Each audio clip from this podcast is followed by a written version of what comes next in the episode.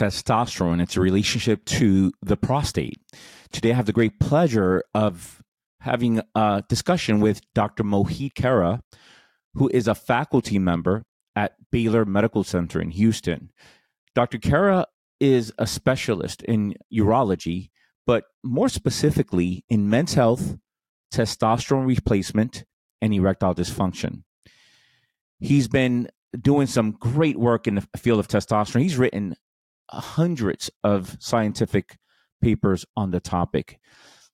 I consider Dr. Mohit Khera one of the top urologists and just general thinkers and specialists in testosterone, in the molecule, what does it do to your body, and its relationship to the prostate. And that's what we talk about on this podcast episode. We talk about, what is testosterone? Where are these receptors for testosterone? What kind of effects does it have to the body? Some of the controversies with testosterone, and of course, what does it do to the prostate, including prostate cancer? Today's episode on testosterone and the prostate with Dr. Mohit Khera. Let's go. Welcome to the Dr. Geo podcast. I am your host, Dr. Geo, where we look to improving your prostate health and how to live better with age. Mohit, I already had an intro before having you on right now. Thank you so much for being here. I know we were just talking about you just arrived to Raleigh to, along with my boss, Herb Lepore, working on some things with the urological meeting of some sort. So anyway, thank you for doing this. My pleasure, Geo, and thank you so much for having me on this show. I really appreciate it. No, it's my pleasure. Look, I think that it's almost like, getting like the LeBron James of testosterone on. So it's almost like I can't believe that this is actually happening. So I am so pleased and grateful. All right, testosterone. Boy, if you look behind me, you'll find a familiar model. I was noticing that. Yes. That's right. For the last 10 years, I've just been fascinated with that molecule. And I've looked at several of your scientific papers. How many papers you think you've written on the topic off the top of your head, by the way, scientific papers? Probably 80 or 90 papers. That's what I think, because when I PubMed your name and testosterone, it was about 100 or so papers. I was like, well, I can't read all of them. Fascinating molecule. I think in part because I'm a man and I reached middle age and then I reached beyond middle age. And I was like, oh, I've been testing it. I see a lot of patients that I try to help with natural methods and other patients who have needed external and TRT. So let's start with this. Give me a little bit of your background, Mohit, if you don't mind, in terms of you went into urology and at some point you said, you know what, I like this andrology stuff. I'm going to go into testosterone treatment. What was that about? When did that happen and why? Yeah. So I was very fortunate because I trained at Baylor College of Medicine in Houston. And one of my mentors was a gentleman by the name of Dr. Larry Lipschultz, who is world-renowned in the field of men's health and infertility and sexual dysfunction. And I had the opportunity to do a fellowship with him. And when I finished my fellowship, he asked me to join him. So this was in 2007. And since then, it's just been an incredible ride. My focus has been a little bit different. He's still working, isn't he? Still working. He's extremely busy. Yeah. Absolutely. Extremely talented and just a great mentor. In 2007, I started a laboratory called the Laboratory for Andrology Research, which is just research basically on testosterone and ED and sexual dysfunction. And I just kept going with it. And for the past 16 years, we've just really, most of our focus in research has been on testosterone. Fascinating. So give us a little bit. So give us, the audience, little, like, why is testosterone even important? We're going to stick. We know that women also have testosterone. Let's stick to men. Why is it important in men? And let's start from there. What does it do to us in terms of make us feel? What's that manly feeling? Because testosterone is associated with male and sure. male gender. What does it do to us? I'm going to focus on men, but I think we should also talk about women, because I treat a tremendous amount of women with testosterone. They benefit also. Yes, absolutely. And they do really well. But let's think about this. So testosterone has been around since 1935. That's been a long time, 1935. And, over the years, we've made better and better formulations. We have 7 ways to treat men with testosterone. You can use an injection. You can use a patch, a pellet. There's a nasal spray. 2019, now we first got in the United States, the first oral testosterone that you can take twice a day. But most men prefer an injection. So what happens to them? So what some of the symptoms they can see an improvement? Energy. So many patients will say energy is important, better. Fatigue. Libido, erections, muscle mass, decreased fat deposition, improvements in depression. We wrote a paper on that as well. And some patients report better sleep. We know that there's a physical benefit. We know that it can help with osteoporosis, osteopenia. That's been used in many patients for anemia in the old days. That's how you used to treat patients, to give them testosterone and you'd raise the hematocrit in those patients. But, those are some of the benefits you'll see. Now, not every patient sees all of those benefits. And sometimes patients come to me and say, give me the testosterone and I want to fix all my problems. I say, that's not going to happen. It's going to help you. And if you combine the medication with lifestyle modification, and I call it the 4 pillars, it's diet, exercise, sleep, and stress reduction. And you combine that with the hormones, it's very synergistic, and patients tend to benefit more. What is it, testosterone that attaches to these receptors, or its metabolites like the dihydrotestosterone, DHT? We know it's a stronger attachment to the receptors. What if there's too much DHT? What component of it? Well, we'll talk about its relationship to the prostate in a second, but let's talk about its metabolites. It does its own thing. It attaches to a receptor and does its own thing. You can expand on that. Also, its metabolites, it can convert into estrogen if there's a lot of aromatase activity. That's the enzyme that converts testosterone to estrogen. Then DHT. When you look at these labs, what are you looking for, particularly when you have somebody on TRT? If there's a lot of conversion, what do you do? Like, take us through that process with a male, let's just say 52-year-old male, no history of prostate cancer or anything. Low T, you put them on treatment. What's that process like? Sure. So remember, the majority of testosterone is metabolized by the kidneys. That's important. And why is that important? Because as I treat these patients for longer and long periods of time, as they start developing some renal insufficiency, I have to come down on the dose. The best example is when I use testosterone pellets. And I have some men I've been treating for over 10 years. And you start at one dose, and as their kidney function starts to decline, you have to come down on the dose of the testosterone. So that's important. But what you described was how we metabolize urine in terms of testosterone, in terms of other hormones. 6 to 8% of testosterone is turned into DHT. So we will convert 6 to 8% of testosterone to DHT, which stands for dihydrotestosterone. Roughly 0.3%, very small, will be converted into estradiol. Now, why is that important? Because if you get too much estradiol, for example, you're more likely to get gynecomastia, breast tenderness. And I can say that I do think that some patients will get an adverse event in terms of sexual function and libido, because I do think that too much estrogen is bad. But I also think that too little estrogen is bad as well. I call it the inverted U, where the body really likes to be in the middle when it comes to estrogen. Sure. So if someone has a very high level of testosterone and they're converting into estrogen, then one option is to either decrease the testosterone, which men don't like to do, or use an aromatase inhibitor, which is a medication that blocks the conversion from testosterone to estradiol. The problem is that many clinicians will use high levels of aromatase inhibitors, high doses, but they just, and what happens is a lot of these patients feel worse. You'll take their, say, estradiol from 60 down to 10. And you'll think that's a good thing because men don't need estrogen, but they do need estrogen. It's actually very important. A wonderful study in the New England Journal of Medicine showing that many believe that the effects of testosterone are really estrogen-derived, the positive effects. So don't shut them down all the way. Manage right. it. Give it up.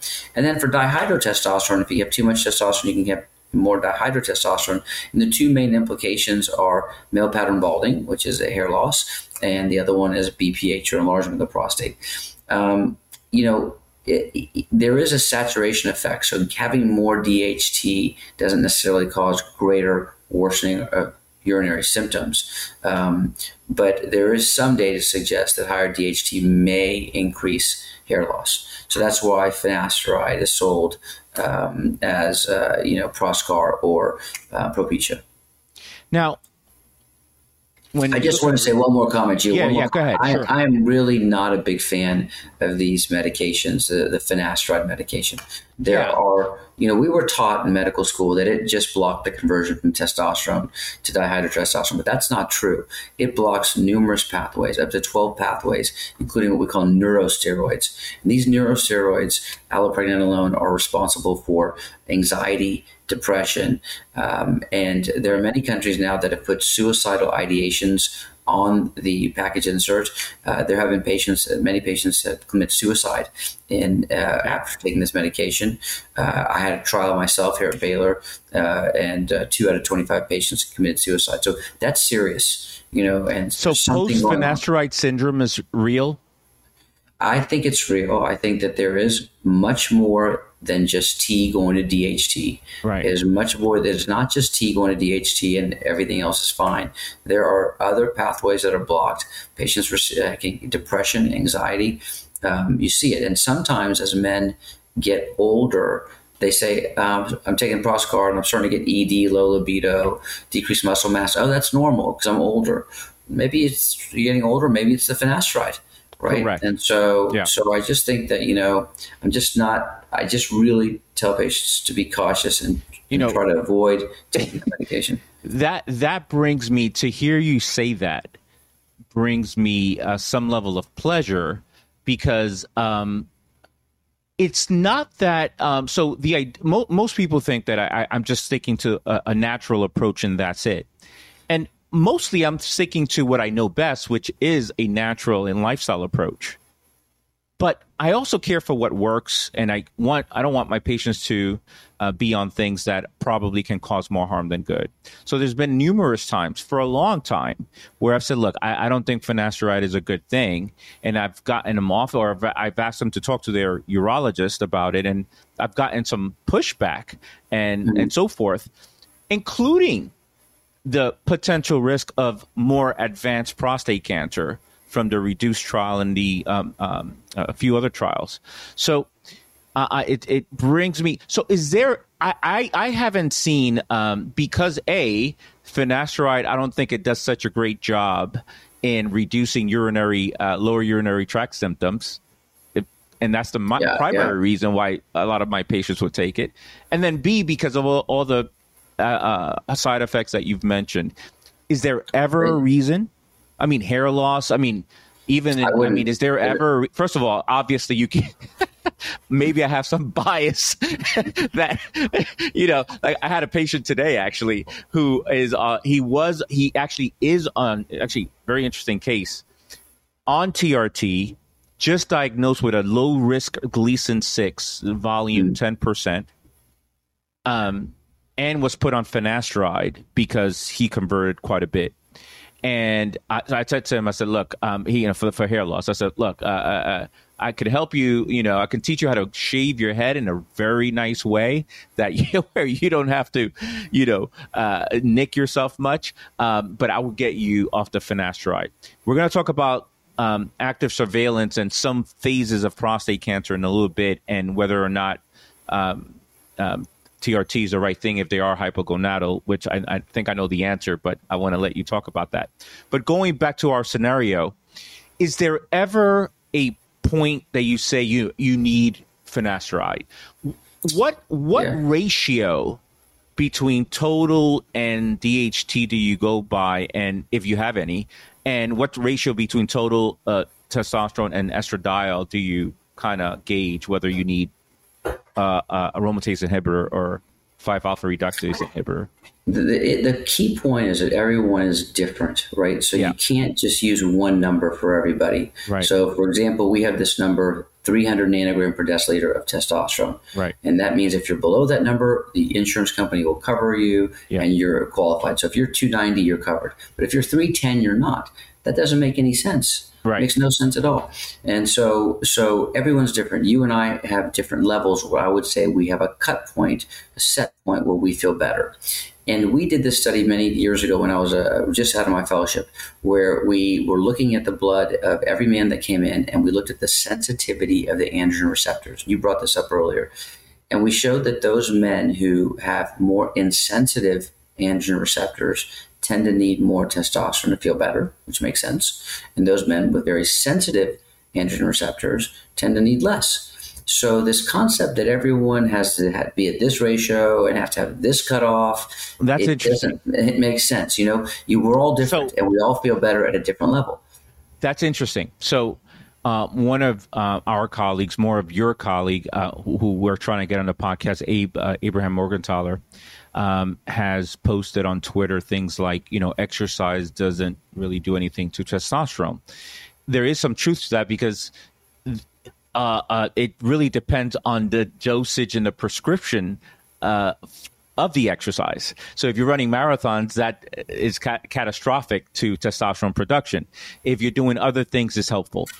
But one research study shows, and it's a systemic review, that there's more androgen receptors after weightlifting. So there is no actually, there is some evidence, but we'll stick to that study. There's no evidence that weightlifting or weight-resistant exercises increases testosterone. But what it does do, it increases the number of androgen receptors and the sensitivity of these androgen receptors, which then the outcome would be the same outcome that we all want. Is there a clinical laboratory approach to measure androgen receptors? Because to me, I thought it was always tissue biopsy. Yeah, so you can measure androgen receptor sensitivity through a blood test. And what you do is you measure something called the CAG repeats. And the longer the repeats, the greater the insensitivity. So in my lab, it's difficult, but my technician sits there and he just counts them. He just counts them and circles them. And then he says, okay, Kara, we have 25 CAG repeats, or 30 CAG, which is considered high, you know, or we have 19. So that you can count the sensitive androgen CAG repeats manually. And we do it internally for studies. But others have done this also. I mean, Dr. Zitzman is in Germany. He's done the largest series looking at androgen receptors and CAG repeats and sensitivity, showing the same thing, that, you know, we're all different. And, you know, tell us a little bit what CAG repeats are.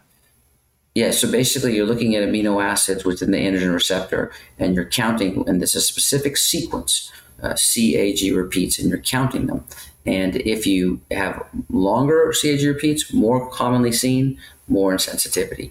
And so more insensitivity. Insensitivity, yeah. So think about, Gio, we're all very different. And so you have to treat the patient clinically. So when I give a patient testosterone, and let's say their levels are 400 or 450, and that's the normal range, and they say, doctor, I still have low energy, low libido, erectile dysfunction. One way of position could be, well, you're in the normal range. Let's stop, because you're in the normal range, and let's go somewhere else. Think about period, end of story. Stop right there. You're normal. The range is 300 to 1,000. You're 450. We're done. Or the other options to say, let me raise you a little bit higher into the normal range, and we may see some benefit. And I would say that some patients can see benefit at higher levels within the normal range. Now, part of this also is you have to look at the free testosterone, because the body only cares about the free. It doesn't really care about the total. Hold that thought for a second, if you may, Mo, because we're going to go there. Yeah. We're going to go into free testosterone. This measure this ability to measure CHG repeats and androgen receptor sensitivity is fascinating to me because I didn't know that exists. I don't know if it's available to me, maybe to specialized clinics like yours.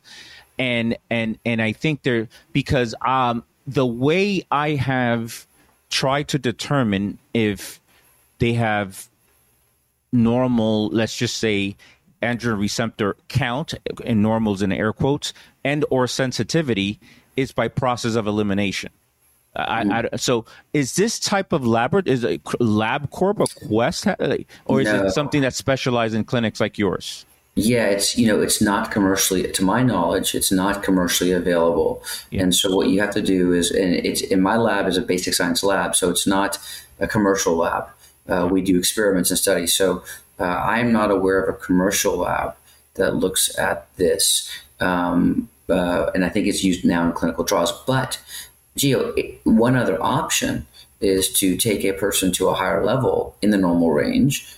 And if they respond, you could assume that maybe they had more sensitive receptors. I mean, there's a way to do it simply just by just a litmus test, just to say, okay, I'm going to take you to a higher level within the normal range. Even the AUA guidelines, they recommend between the 450 and 600. So, you can take them higher to a normal level and see if they respond. So I think that, as I said earlier, look at the patient. If they are not responding, maybe taking them to a higher level will have some benefit. Now, at some point, you can take it to a higher level and say, look, any higher than this, there's got to be something else going on. Maybe you're depressed. Maybe it's your thyroid. Maybe something else is going on. But definitely can't have one number for everybody where they must feel good. Can they? So this could be analogous to insulin resistance, so testosterone resistance. Yeah. But all receptors have some degree of sensitivity. Right? All receptors, insulin receptors, androgen receptors, and none of us are 100%, none of us. So think of it like we have variability on all these receptors in different degrees. So sometimes with being more insensitive receptors, you may require more stimulus to get the response. Any idea what optimizes sensitivity, androgen receptor sensitivity, and even quality? Yeah. So there's a genetic component. Receptors, is there a genetic component? So there's a strong genetic component which will dictate the CAG repeats. So I think that's probably one of the biggest. But there's things you can do to work around these symptoms. And we're going to go back to this over and over again. It's lifestyle modification, and there are a lot of things when it comes to lifestyle modification that can raise your natural testosterone. So you are correct that exercise may have I quote one study that showed 25 nanogram per deciliter increase in serum testosterone with exercise. 25 is not much. It was statistically significant, but it wasn't clinically significant. Right. So 25. But what does work, which is profound, is weight loss. Yeah. Weight loss has such a profound impact on improvements in testosterone. If you lose 10% of your body weight, just 10%, you'll see about 100 nanogram per deciliter increase in testosterone. If you lose 15% of your body weight, it's almost a 300 nanogram deciliter increase in testosterone. So the best example is the bariatric surgery literature. When a patient will lose 15% of their body weight and see a significant increase in their serum testosterone. So that data is around. And now it's bidirectional because if you gain 10% of your body weight, you'll lose 100 nanogram. If you gain 15%, you'll lose about 300. So it's a bidirectional relationship. But there's a huge craze in the United States. And is that before more aromatase activity? Right, but there's other mechanisms too. It's not only aromatase and converting the fat so fat eats testosterone, converts it into estrogen. That's aromatization. But there's other mechanisms, leptin's being secreted as well. There's other mechanisms that are causing you to have a decrease in serum testosterone. But there is a craze in the United States, and you've seen this before, Geo, these GLP-1 medications, Ozempic, Manjaro. Yeah. I mean, they're everywhere. And there's this large off-label use for weight loss, even though they're FDA approved for diabetes. But there is a large off-label use for weight loss. And these patients are losing, a significant amount of weight, but the testosterone levels are going up as well. Now, it's not the Manjaro, it's the weight loss, right? Yeah. But weight loss does. Sleep does also, remember, we tend to make most of our testosterone when we sleep. If you're sleep deprived, there was a wonderful study, if you're sleep deprived down to 5 hours, less than 8 hours for 5 nights in a row, there was a 15% decline in serum testosterone. So the sleep is critical. The less sleep you have, the lower the T will be. And the study, there was a fascinating one that the second half of the night is more important than the first half. Right. So if you get to sleep the last 4 hours, then you'll tend to maintain. But if you don't sleep those last 4 hours, that's where you really see a hit in your serum testosterone. So you need to hit REM sleep, which is a second half of a second phase of the sleep cycle. There's a lot of wearables. I don't know if you're familiar with the Aura Ring. Of course. So I think it's probably the best technology to measure sleep. There are other technologies to measure other things and heart rate, and all my patients have Aura Rings or their Apple, some wearable, and I get to measure it. So you can, and actually it's fascinating. You can actually see their sleep cycle, and those with, and of course there's many variables involved, but those that don't get enough REM sleep typically have lower testosterone. That's what I've seen clinically. It makes sense. And then stress. Don't forget stress. Stress. People that are stressed, it could be physical stress, emotional stress, psychological. I mean, it really takes a hit. And that's due to the cortisol. Cortisol is a main mechanism, but it can be physical stress also. I mean, I don't know if you've heard of the ballerina effect. The ballerina effect is when a ballerina trains so hard physically that she'll stop menstruating or stop cycling. You can have a huge impact. The amount of physical stress you take on your body can inhibit your hormone production. Absolutely. And very, very fascinating that we're having these lifestyle conversations, because that's certainly the area that I like to hang around in. Yeah. And then stress has an effect on sleep. So now you have a double whammy, right? And so that you never get to your REM sleep and so forth. And diet and exercise have an effect on sleep, right? And so if so they're all interrelated. Those are the 4 pillars in my mind as well, for sure. Mm-hmm.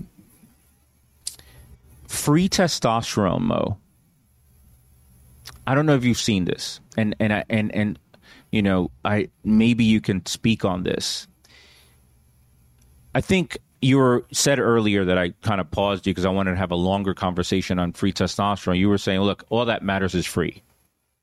Okay, so I definitely agree with that. But this is what I've seen, and this is my assumption based on research. My assumption is that ultimately we need 2 to 3% free testosterone. So in a minute, you can correct me if I'm wrong with that assumption. Of course, it's based out of some research that I've seen. Number 2, I've seen guys with 700 testosterone, but 1.5 free. And I've seen guys with like 320 with like 2.2 free. So in my mind, and they're asymptomatic. So the guys that have 2% free and above, they're asymptomatic. It's just an incidental finding and so forth.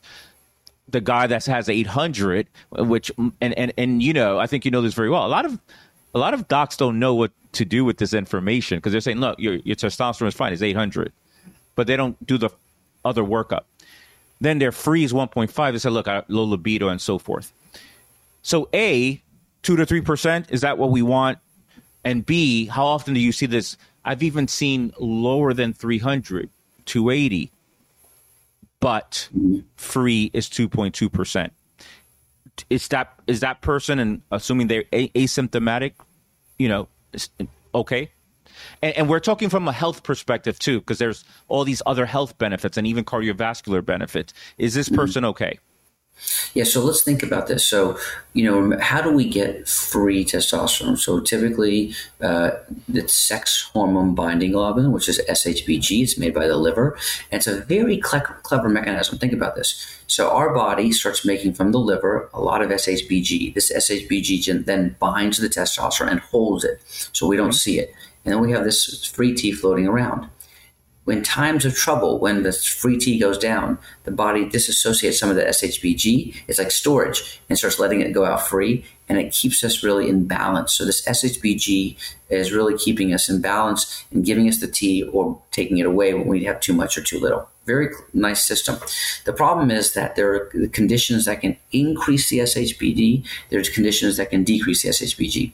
These are medical conditions such as hyperthyroid. So if hyperthyroid can increase the SHBG, hypothyroid can decrease the SHBG. So essentially this body is only looking at how much free we have, but it's exactly what I said earlier. Everyone's different. You can't say that we all need 1%, 2%. Some people need less, some people need more. It's a clinically driven condition. So if someone is not seeing improvement in symptoms and they have an 800 per se, let's just say, but they have a very high elevated SHBG and the free T is low normal, though there's your answer. That person typically needs higher levels of total T so that we can get the free T up because the SHBG stays constant. I have some pretty clever patients. They say, Doc, don't give me any testosterone. Just lower my SHBG. And they know what they're talking about. Can you give me the pill that lowers my SHBG? And I say, I don't have a pill. Although androgens, if I give you testosterone, will lower your SHBG, which is nice because you're getting the T and it lowers your SHBG. But again, that's kind of a constant number. So if you don't like your free T, the way to fix it is to raise your total T, which will then raise your free T. You know. So do you want to, if there are mechanisms and there are some potential natural, so boron, for example, can lower SHBG. This is herbal root called nettle root that seems to lower SHBG. Dietary factors can lower SHBG. So do we want, so is the approach, so let me make sure I got this correct. It's 2% to 3% more or less what we're looking for ultimately. Is that the right? 2% is typically what we see in the textbooks, 2% right. Free. You can have a plus or minus variation on that 2%, but about 2% free. So, you know, and if that's... And sometimes to get you to that level, if it's lower, is just increase the total. If you increase the total, you'll increase the free. You have to. Right, by definition, because if you don't like your free T level, just increase the total. I do that. We use that in women quite a bit. Remember, in women, if they have a history of oral contraceptive use, birth control, what birth control does, it significantly increases SHBG levels. And there was a study many years ago by Irwin Goldstein that showed that some patients, if they take oral contraceptive pills longer than 5 years and they stop, they will still have permanently elevated SHBG levels, right? Suggesting that there could be some irreversible sexual dysfunction for the fact that their free T will be very low. So how do I manage these women? I have to raise the total T significantly in order to get a higher free T. And when I said free T earlier was everything, I guess a better way to phrase it is that free T tends to be the best correlate with symptoms. Right, it's the best correlate. It's more sensitive to a patient's symptoms than the total T. Before we continue, let's give a little love to today's sponsor. You know, I always say no man wakes up in the morning and says, wow, I can't wait to get that prostate biopsy today, right? No man does. And the PSA test, we know, is not the greatest screening tool for prostate cancer. Well, now we have the ExoDx prostate test, which is the only risk assessment tool available as an at-home collection kit, so patients can provide a specimen in the comfort and convenience of their home. The ExoDx prostate test has been included in the NCCN guidelines since 2019 for early detection of prostate cancer, and it's a simple, no digital rectal prostate exam required, urine-based test for men over 40, or if there's a PSA roughly in that gray zone between 2 and 10 nanograms per milliliter to determine if you indeed need a prostate biopsy. So ask your urologist about the ExoDx prostate test. And how about as it relates to, look, my libido, this is actually a real case, 278 total, 2.2% free, no real symptoms, libido fine, no erectile problems. But he's asking me, look, should I raise my total just for longevity and health reasons? Yeah. Muscularly, he's lean. He lifts weights. He's strong. No issues. He's just thinking, you know, heart disease, Alzheimer's, you know, should he raise his total while his percent free is 2.2? Yeah, I'm not a big believer in treating people who are not symptomatic. Yeah. Now, you know, if someone says, I have great energy, great libido, everything's perfect, my T is 278, you know, then I don't think that's really justified. Now, there's some exceptions, you know, people who have extremely low levels, 90, 80. I mean, there could be something pathologic going on. Then you want to look at bone mineral density for sure, you know, because those patients have a higher rate of having osteoporosis, osteopenia, and osteopenia is a symptom, right? So that is an indication to treat someone with testosterone. So I just think, you know, and some patients, you know, this is kind of this debatable zone. We may get into this, but this insulin resistance, diabetes, low T inducing diabetes, is there a way to give T and can it help prevent diabetes? I think that's a little controversial. Clearly, we do know that if you take away T, you will induce a diabetic state. And how we have the best data on that is as urologists, we give Lupron. And if you look at someone every 3 months on Lupron, every 3 months, that hemoglobin A1C just skyrockets. You know, so so the listener, Lupron is a androgen deprivation therapy given to patients with advanced prostate cancer. Yeah. So, I mean, that's well known. So I think that, you know, typically the scenario you gave, a young man comes in or a relatively young man comes in, he says, I have no symptoms. I have great energy, great libido. Everything's working great. Muscular, because I measure body fat and I do a calculation and they have enough muscle too. Yeah. So, Geo, leave him alone. Leave him alone. He's not symptomatic, you know? Right. Right. Unless you belong to one of these, you know, anti-aging clinics, you never leave them alone. Everybody gets an injection. That's true. Right? You're not leaving here without an injection at some of these clinics. Weird what goes on out there sometimes. Yeah. All right. So the relationship with testosterone and or its metabolites and the prostate. Let's go with BPH, just an enlarged prostate. So Geo's assumption, and again, everything is based on some experience or research. Right.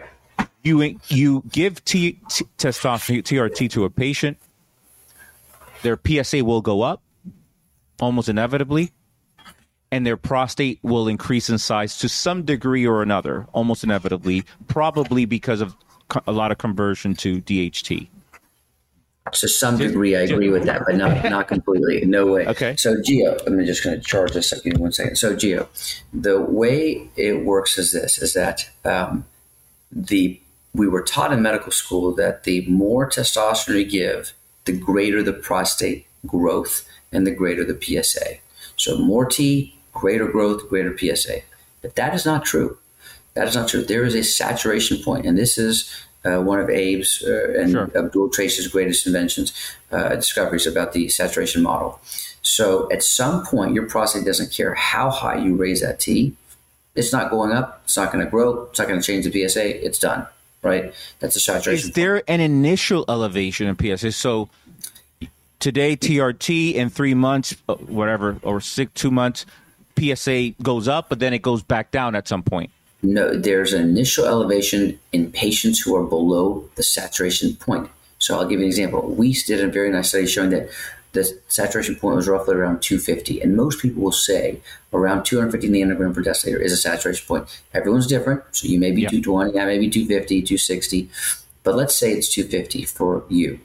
If your level of starting testosterone is below 250, let's say it's 200, and I put you on testosterone, I expect that PSA to go up, and because it's basically a hypovolemic prostate trying to get to the euvolemic state. So that PSA will go up, and you may actually see a little bit of worsening of BPH because there'll be a little bit of growth as well.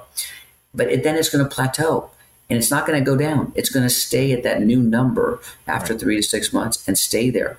And so sometimes some clinicians get very nervous. They see the PSA rise, they stop the testosterone. Then they see it come down, they start again, see it rise, they stop. Let it ride. We'll give it 3 to 6 months, set your new baseline.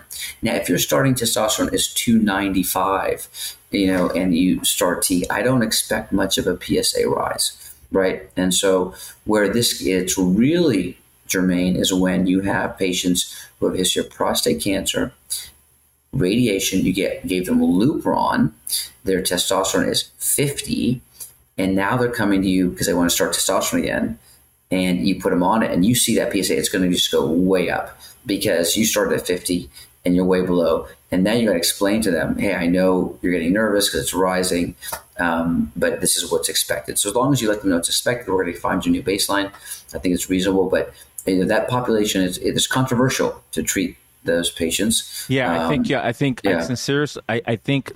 Abe Morgenthaler is not seeing patients anymore. So you're the one man standing. He's still seeing them. You know, he does a lot of virtual visits, but he's still so active in research and lecturing. But you're right. He really is. He's he'll never stop. He's amazing. So, but yes. So you know, we're still seeing these patients, and they come in after radiation. Doc, put me on it. I have a discussion with them. I said, look, I'll put you on it, but I just want you to realize your PSA will go up, and we're just going to find the new baseline and kind of go from there. Great. No, the way I think what I've seen is exactly the scenarios that I've seen where they're under 250, PSA goes up. There's imaging evidence that their prostate grew, no symptoms of any kind. And so they're fine, and then it does plateau. That's exactly the scenario where I've seen. All right, so that's the benign version. So then let's move on to prostate cancer. So here we are. This guy he's 60 years old, he just got diagnosed with Gleason 6. The conversation is, and he's been on TRT. The conversation is that there was no link between the two. But so his doctors want to get him off of TRT. His total is at 1,100, which is, you know, not horrible. He feels great. And so the conversation is he newly diagnosed, he's trying to figure out treatment. So my conversation with him is, look, no treatment is good treatment right now because it's a low risk. You're on active surveillance and let's get you on the right lifestyle protocol. And then I'm saying, you don't need to be off of TRT. So active surveillance in general, you know, what's that process like? Do you need another biopsy to make sure there's no undersampling in a year to make sure that, you know, he doesn't have a Gleason 8 somewhere or 7 somewhere before, and they are hypogonadal before you give them testosterone, or you can guy comes to you, active surveillance, he can get on TRT right away. What's your protocol? Let's look at this in the historical perspective. So 23 years ago when I started my residency, there was not much active surveillance. So any patient who had prostate cancer had treatment. I mean, that's what we did. And then as the years went on, we realized that the majority of prostate cancer is clinically insignificant, meaning that they will die from something else. Yep. And so so that's why there's this huge movement of patients now on active surveillance, and they have low-grade cancer, low-volume cancer, and they're being followed. But this population is saying, I want my testosterone back, right? So now you're in this situation where you have patients who have cancer that are asking for testosterone, and it can be quite challenging because this is very controversial. And so most would say that this should be considered being done in a clinical trial setting because they say, what can happen to these patients? We don't know. Now, I just want you to think of something. Geo, you treat patients, or I treat a lot of patients with testosterone, okay? I see a lot. And if you look at the incidence of occult prostate cancer in the community, it's 1 in 6. 1 in 6 men are just walking around with prostate cancer. Yeah, and they don't know it. They don't know it, and they'll die from something else. But did you know that there's never been a study to show that men being treated with testosterone have a higher incidence of prostate cancer than those men not being treated with testosterone? Not one. Never been proven that those men treated. So much so that in 2018, the AUA guidelines said that there's no association between testosterone and prostate cancer, and that's a strong recommendation. But Geo, fire to the cancer is not. It's not the gas. Yes. No relation. Testosterone causes. Now, there was a second bullet in the 2018 AUA guidelines, and testosterone saying that if a man has a history of prostate cancer, we don't know about the risk-benefit ratio of putting him on testosterone as of yet because we don't have enough studies, which is fair. We don't, right? So, but in general, the first bullet is testosterone does not increase the risk of prostate cancer. Now, of those men I told you, 1 in 6 men are walking around with prostate cancer. And let's say I treat 60 men in my practice with testosterone. Geo, if I treat 60 men in my practice with testosterone, you know I'm giving 10 men with active prostate cancer testosterone. I'm giving it to them, but nothing's happening. They're not lighting up. We don't see that in the trials that men with testosterone have a higher incidence. So it's your kind of like your active surveillance testosterone group, essentially. And so we don't see that. So we, Abe, myself, in 2011, Bleak, we published a very small series of 13 patients on active surveillance, Gleason 3+3, 1 patient at 3+4, no increased risk of prostate cancer, even after 1 year follow-up. So I think that, you know, many patients are getting testosterone on active surveillance, if you will, and it's not lighting up. They just don't know it. They just don't know it. But I do think that, you know, this does need to be studied in a more formalized fashion, because right now all we have is small retrospective studies, very, very small retrospective studies. So, all right. The problem here is that men are suffering from poor quality of life, likely unnecessarily, with low-risk prostate cancer. But because these studies are not available, how long can we, how long are we going to wait for these men to live, poor quality life, probably to tell us at the end, I don't know, 20 years from now, whenever, you know what, it's fine. You can treat men safely before we have a high volume type of randomized clinical trial. So what can a man do? What I've suggested to men is, look, I don't know who will treat you when you have prostate cancer or low risk, but I know it's fine to have and to be treated with TRT. You may have to sign numerous dotted lines and say, you're not going to, because we do live in a litigious society. So you may have to sign the dotted line to make sure if things go the other way that you don't have. So what if a man is highly motivated? He says, look, I'm willing to do this. I need my quality of life. What should they do? Because the other thing is, how many Dr. Keras are out there? I don't see them. Yeah. First of all, Gio, just think about this. If normal testosterone levels were so bad in men with active surveillance, then we should castrate all men on active surveillance. But we don't do that. Right. We leave those normal men who have normal testosterone normal, and we leave those with low. But we can't decide which one's okay and which is not. But essentially, those men who have normal testosterone on active surveillance are left alone.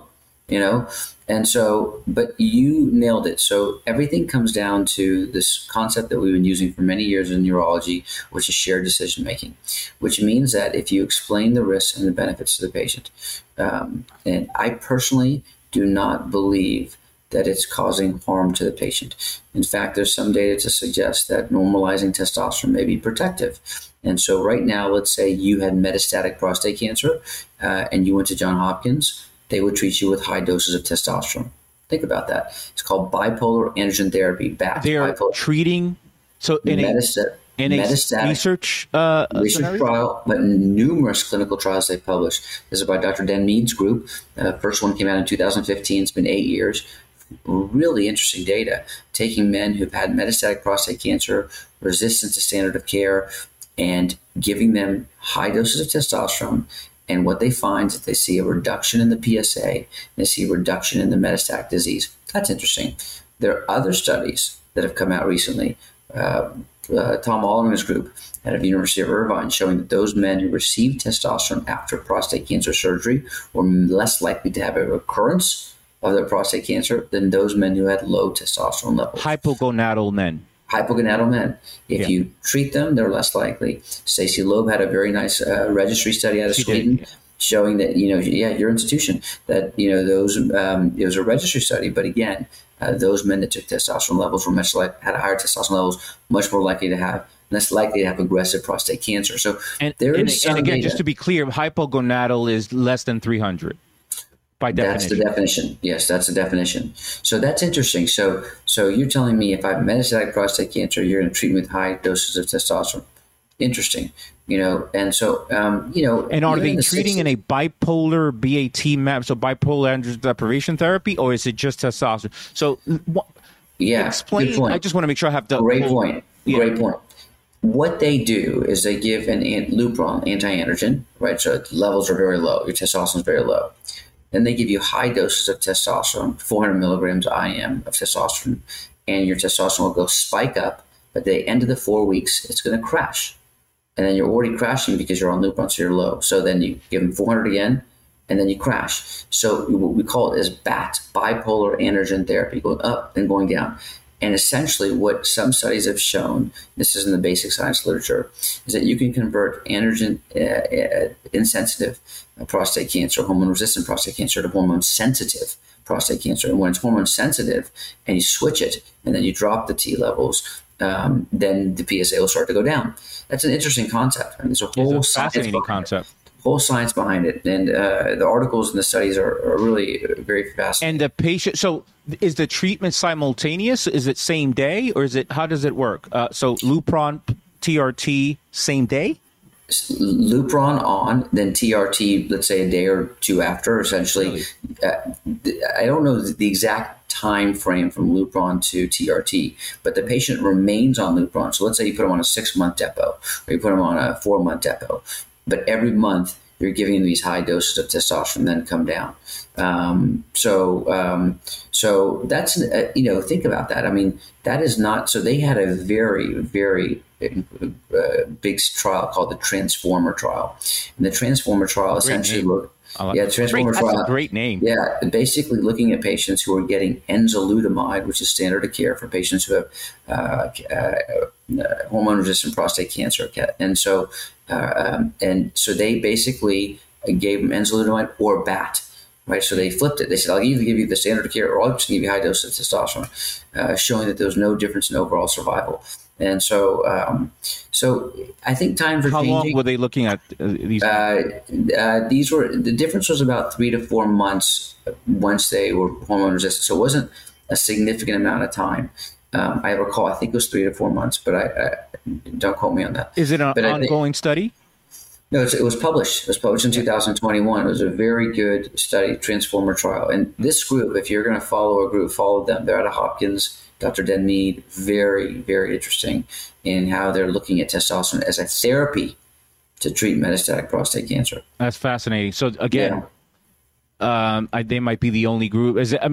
Really, like I've asked and I've been looking for, and again with Dr. Morgenthaler, you know, it doesn't seem like he's seen a whole lot of patients currently because he's doing a lot. He's focusing on research, and every patient I have in Texas, I send them to you for testosterone, but then you can only see in state. So it's good to know that Johns Hopkins is on top of their game with TRT, with advanced prostate cancer. That's amazing.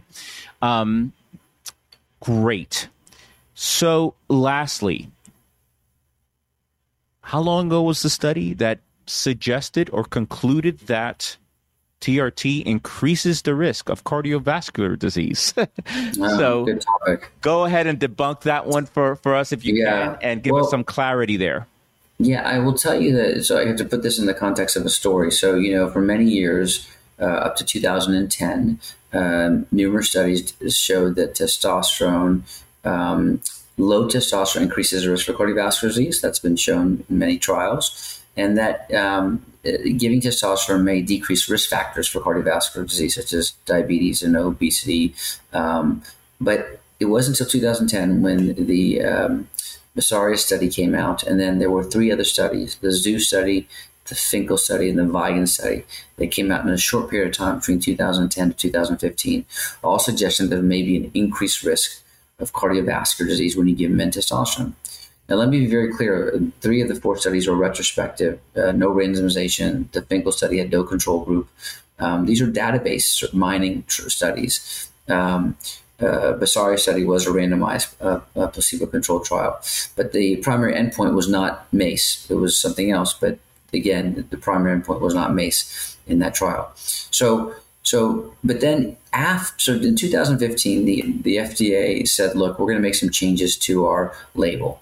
And we would like to also have a large trial to look at testosterone and cardiovascular disease. And the name of the trial is called the TRAVERSE trial. And the TRAVERSE trial, 6,000 patients, 5 years, randomized placebo-controlled trial, and the endpoint is MACE. Does testosterone cause a heart attack? The great news is the TRAVERSE trial is complete. It's finished. And, you know, hopefully in 2023, this year, we will see some results. And that really is going to be a very important landmark trial. What's your guess, Mo? It's really, you know, my guess based on prior literature is that testosterone does not increase cardiovascular disease, but it clearly, we want to see what the results of the TRAVERSE trial. How about a man with a history of cardiovascular disease? So a man with a history of cardio, maybe they had, you know, a couple of, you know, maybe they had a heart attack and they had a few stents in. There are numerous meds. Yeah. Testosterone, let's not forget, testosterone can increase red blood cells, right? It can cause erythrocytosis in certain patients, and you're right. If it gets a little high, there may be a theoretical cardiovascular risk. Remember, before last year, there was never a study to show that if you give testosterone and the hematocrit goes up, that you could get a heart attack. Last year was the first study that came out, and that came out of the University of Miami. First study, it's a retrospective database study, and they showed in the first year, if you give testosterone, there may be a slight increased risk for cardiovascular events if your hematocrit goes up. But before then, it's never been shown. It was only shown in the polycythemia vera literature. So if someone has a malignancy creating too many red blood cells, there is an increased cardiovascular risk, but it's never been shown in what we call secondary polycythemia, which is I'm at a high altitude, I'm taking testosterone. You know, in other words, people in Colorado who are at high altitudes who have higher hematocrits, they're not more prone to getting heart attacks, right? And so this TRAVERSE trial is very important. What's nice about the TRAVERSE trial also is that it's looking at prostate cancer. It's looking at diabetes. It's looking at depression. It's a big trial. So in 2023, I just want everyone to be aware, this is the study to look out for.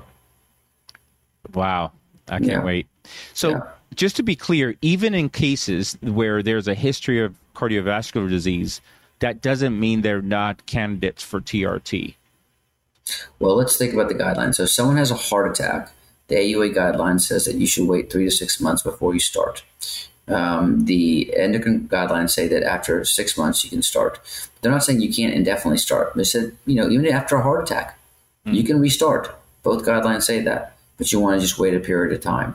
There's not a lot of science on where the periods of time came from. So, you know, it's just that this is what they recommend. But in that fashion, I do believe, I personally believe that men with lower testosterone levels are much more likely to have a cardiovascular event. Now, is that causality or association? Because men with lower testosterone levels are more likely to have diabetes, obesity, metabolic syndrome, and is that giving that increased risk for a cardiovascular event, not the low T itself, maybe an indirect effect, an association. But men with lower testosterone levels, I do believe, are more likely to have a cardiovascular event. We'll see with the TRAVERSE. So that sometime in this year, it'll be published, right? I'm hoping. Yes. Fingers crossed.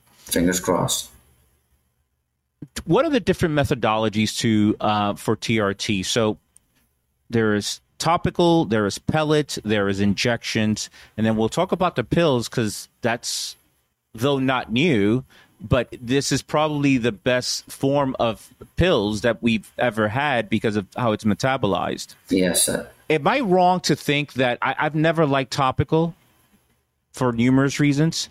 One reason is because you can give it off to somebody else unintentionally. Transference. Right? But number two, Mo, there is a great deal of 5-alpha reductase enzymes on the skin area. Skin. So what I've seen, right, so these are patients that come in that are on topical TRT. So they are, you know, they have a topical of any kind, androgel, whatever. They feel worse. So they don't trust their doctor. They see me. So what I see is their DHT is super high and their testosterone is really low. Explain that to, because I think that's a fascinating phenomenon, at least, you know, for the rest of us that, or for a lot of people that don't do this kind of work. And am I wrong to think that, yeah, I'm not a big fan of topicals? Well, there's many reasons to not be a fan of topicals. So you nailed a couple. So transference. If someone has a pregnant wife or partner at home or a child at home, even grandparents or young children, I don't like to give a topical because there's an increased risk for transference. But the other reason is because, remember, you and I only get what gets penetrated in the skin. So if I give you a million milligrams of testosterone and you get 0% penetrance, you get nothing. Right? So it really is a problem of skin penetration, and everybody has a different degree of skin penetration. And there were numerous studies showing that if a man starts a topical today, the attrition rate is 80% at the end of 1 year. So 80% of guys say, I can't do this for life. Every morning, rub this on, wait till it dries. And then, you know, you get some variability, and then I may not even get a good level.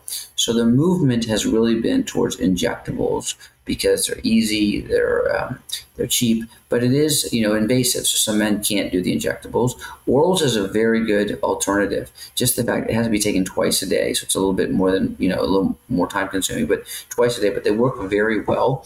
And now the United States, we have 3 orals. So, you know, the orals have been out for almost 50 years, but it was never approved in the U.S. because, and they're called undecanoate, and those are the safe ones, because they get metabolized by the lymphatic system. They don't go into the liver. The old testosterone actually went to the liver, and it used to cause liver toxicity and damage, but the new ones don't. And in the U.S. now we have 3 that are FDA approved. And within only the last couple of years. 2019, yeah. So 2019, the first one got FDA approved, but they didn't go to market till 2020. And then last year, we had 2 approved. And one is already to market, and one is still just FDA approved, and I suspect we're going to market pretty soon. So that's a pretty big deal. So 3 new orals in the U.S. Is a big deal. So, you know, I think orals are great. I think injectables are great. I think many patients do like pellets because they're convenient. They come in 3 times a year and they just get their pellet. And they explain pellets to our audience. What happens in that scenario? Yeah, so these came out in 2008, and the first they've been around for a while as compounded pellets, but the first ones that were FDA approved came out in 2008, called Testapel. And essentially what the patient does, he comes in, lies on his side, and we make numb up the area in the side of the buttocks or the side of the hip, and we make a 3 millimeter tiny incision, and these pellets look like little grains of rice, and you put them underneath the skin into the fat, and you put a Steri-Stip, and that's it. And they go off and they release testosterone over 4 months, 3 to 4 months, and then they come back for their next insertion. So very convenient, particularly people who travel, don't want to have to hassle having an injection. It can be very convenient for them. And you know, every 4 months, most health insurances pay for only, you know, up to, you know, at about the fourth month period.